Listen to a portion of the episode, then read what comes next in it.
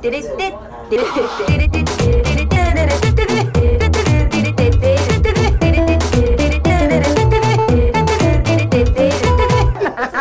なんちゃらアイドルのなんちゃラジはい、始まりました。なんちゃらアイドルのなんちゃラジオ、みさいまみです。皆様いかがお過ごしでしょうか最近急に夏が、なんか夏が来て、またちょっと、戻ってまた夏が来たって感じですけど。だからね、やっぱ体調崩しやすい時期ではありますよね、皆さん。なんか、やっぱ冷房とかね、使うと、喉カシャカシャになっちゃうと思うのでね、加湿もして、お過ごしください。で真夏になったらねめちゃくちゃその太陽のくしゃみが「えっああ太陽の太陽が頑張るじゃないですかすごく。太陽が頑張るなんていうんですか。太陽が本気を出してくるでしょ太陽パワーが。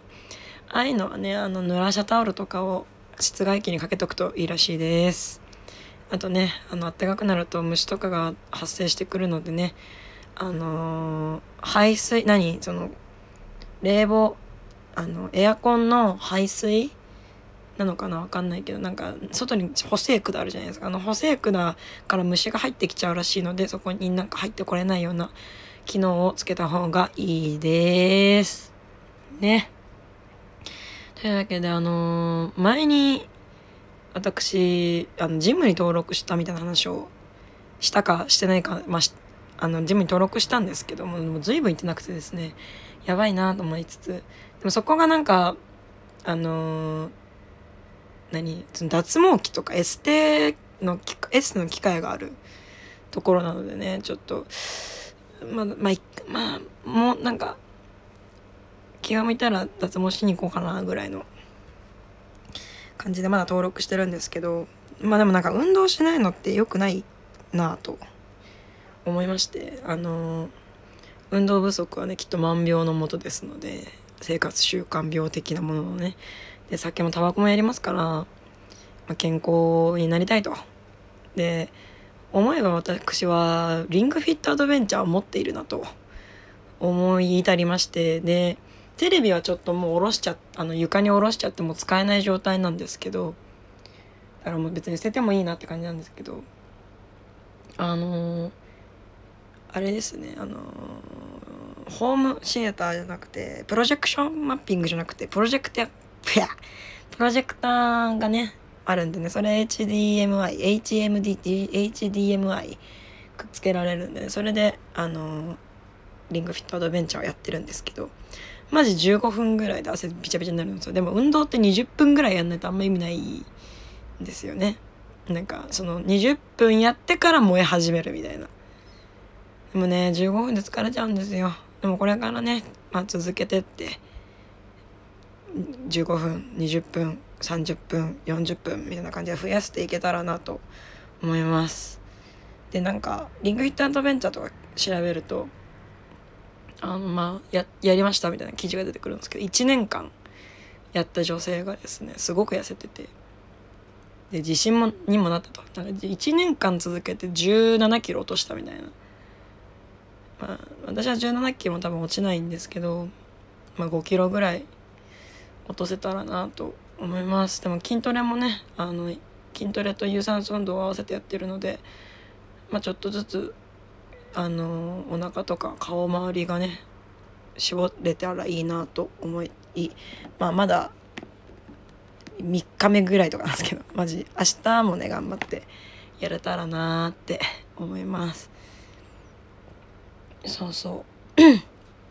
いやマジ15分ぐらいでマジ肉汁って感じに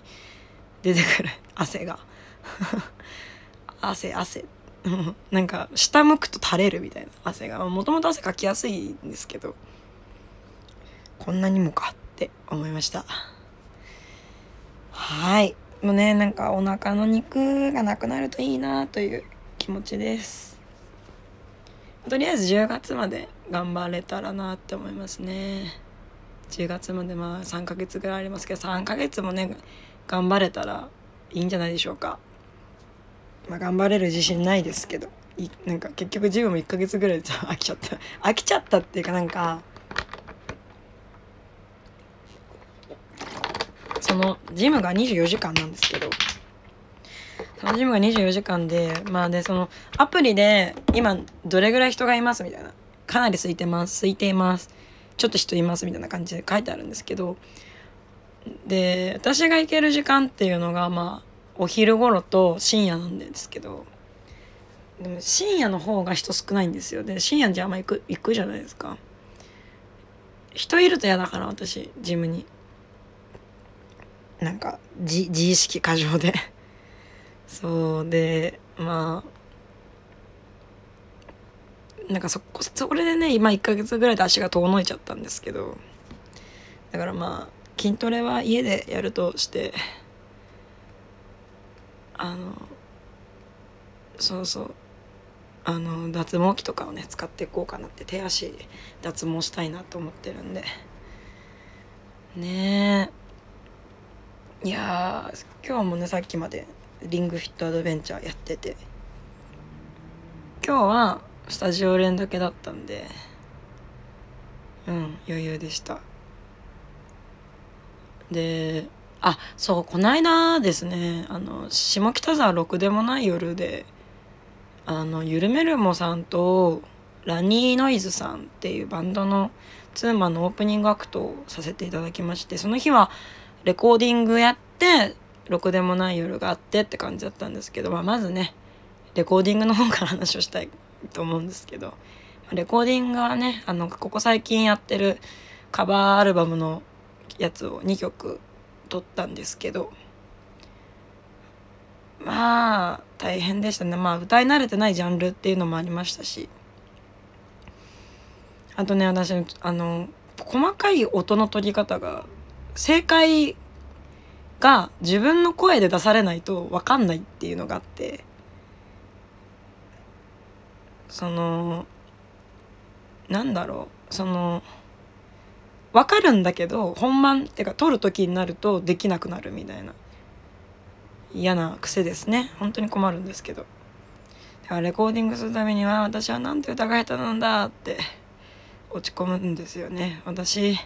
私なんてってなっちゃうんですけどまあ結局そういうのって努力でどうにかするもんなんであの努力するぞって感じなんですけど。そう。まあこの何の曲かっていうのはね、まあ、まだ多分発表されてない、まあ、されてんのかな知らん分かんないけど、まあ、発表されてないと思っているので私は。あのまだ詳しくはちょっとお伝えしないんですけど。すごいうんなんかいい曲ですよ。なんかうんなんかそのシンプルすぎて人に問いかけることすらないモヤモヤの曲 あとねなんかね曲調がやっぱ打ち込み直しているのでなんかサビんとことかねめちゃくちゃ日日朝っぽい感じだなって私は個人的に思いました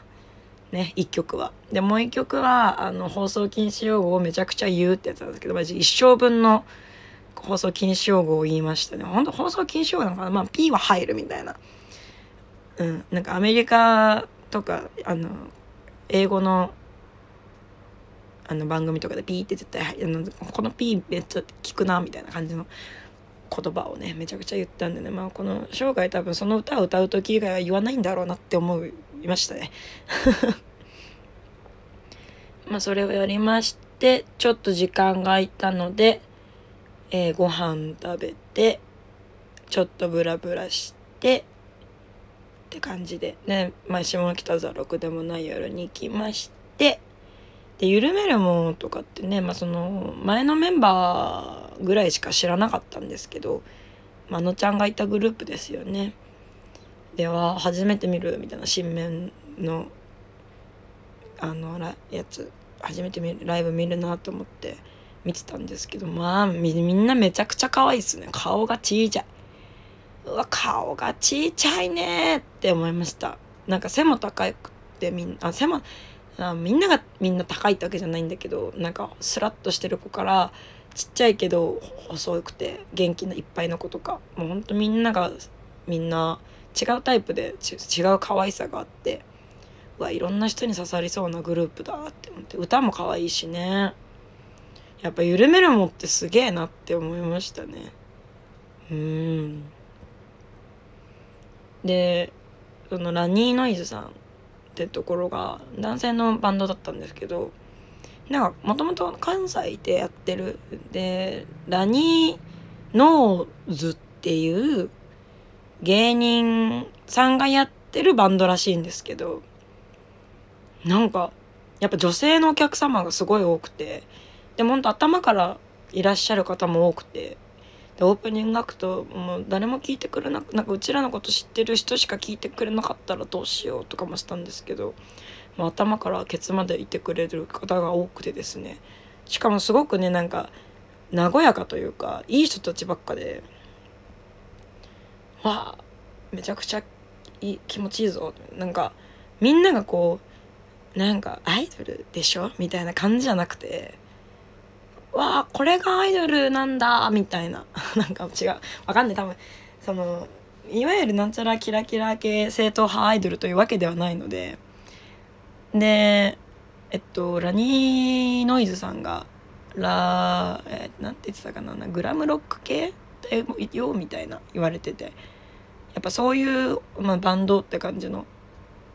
あのサウンドが好きな方には刺さった刺さって刺さなんか良かったみたいで。ありがたい感じですね。なんか、うん、なんかすごい緊張しましたけどとっても、うん、とってもいいライブをに参加させていただいてありがたいでした。ね、ありがたいで言えばねこの間のあの平日の昼間でしたけどイオンモール上げよってライブをやってねイオンモールなんてすごいですよ。平日の昼間とはいえね人多いし。で、まあ、私たちがいたグループがもう本当結構人を呼ぶグループでなんかで、まあ、半数ぐらいは見てくれるみたいな。いやいい人たちだなって。見てくれる見てくれないとね結局あの見てほしいですからこちらも、ね、ありがたいなと思いながら。でその後に OKFK 行ってって感じで。もうなんか OKFK もねもうその上尾から来てくれたり来てくれる人もいましたしめちゃくちゃなんかちょっとギリギリあのスタートしてからちょっと行ったんですあの行くことになっちゃったんですけどすごいなんかほっとする空間でしたね本当いつもありがとうございますって感じですけど。いやそのラニーノイズさんのお客さんで、まあ、女の子でなんか、まあ、今大学生ですみたいな子がそラニーノイズさんに人生救ってもらってみたいな話をしててもうその子がすごいキラキラしてるんですよね。なんかやっぱ若いってだけじゃないキラキラってあるじゃないですかその感情から来る輝きだというというかなんかうん、心に細かい傷があるんだろうけど細かい傷、まあ、でかかったり細かかったり、まあ、いろんな傷があるんだろうけどそれに光が反射してキラキラ輝いてる系のすごい前向きそうな感じでねすごいあでもここまで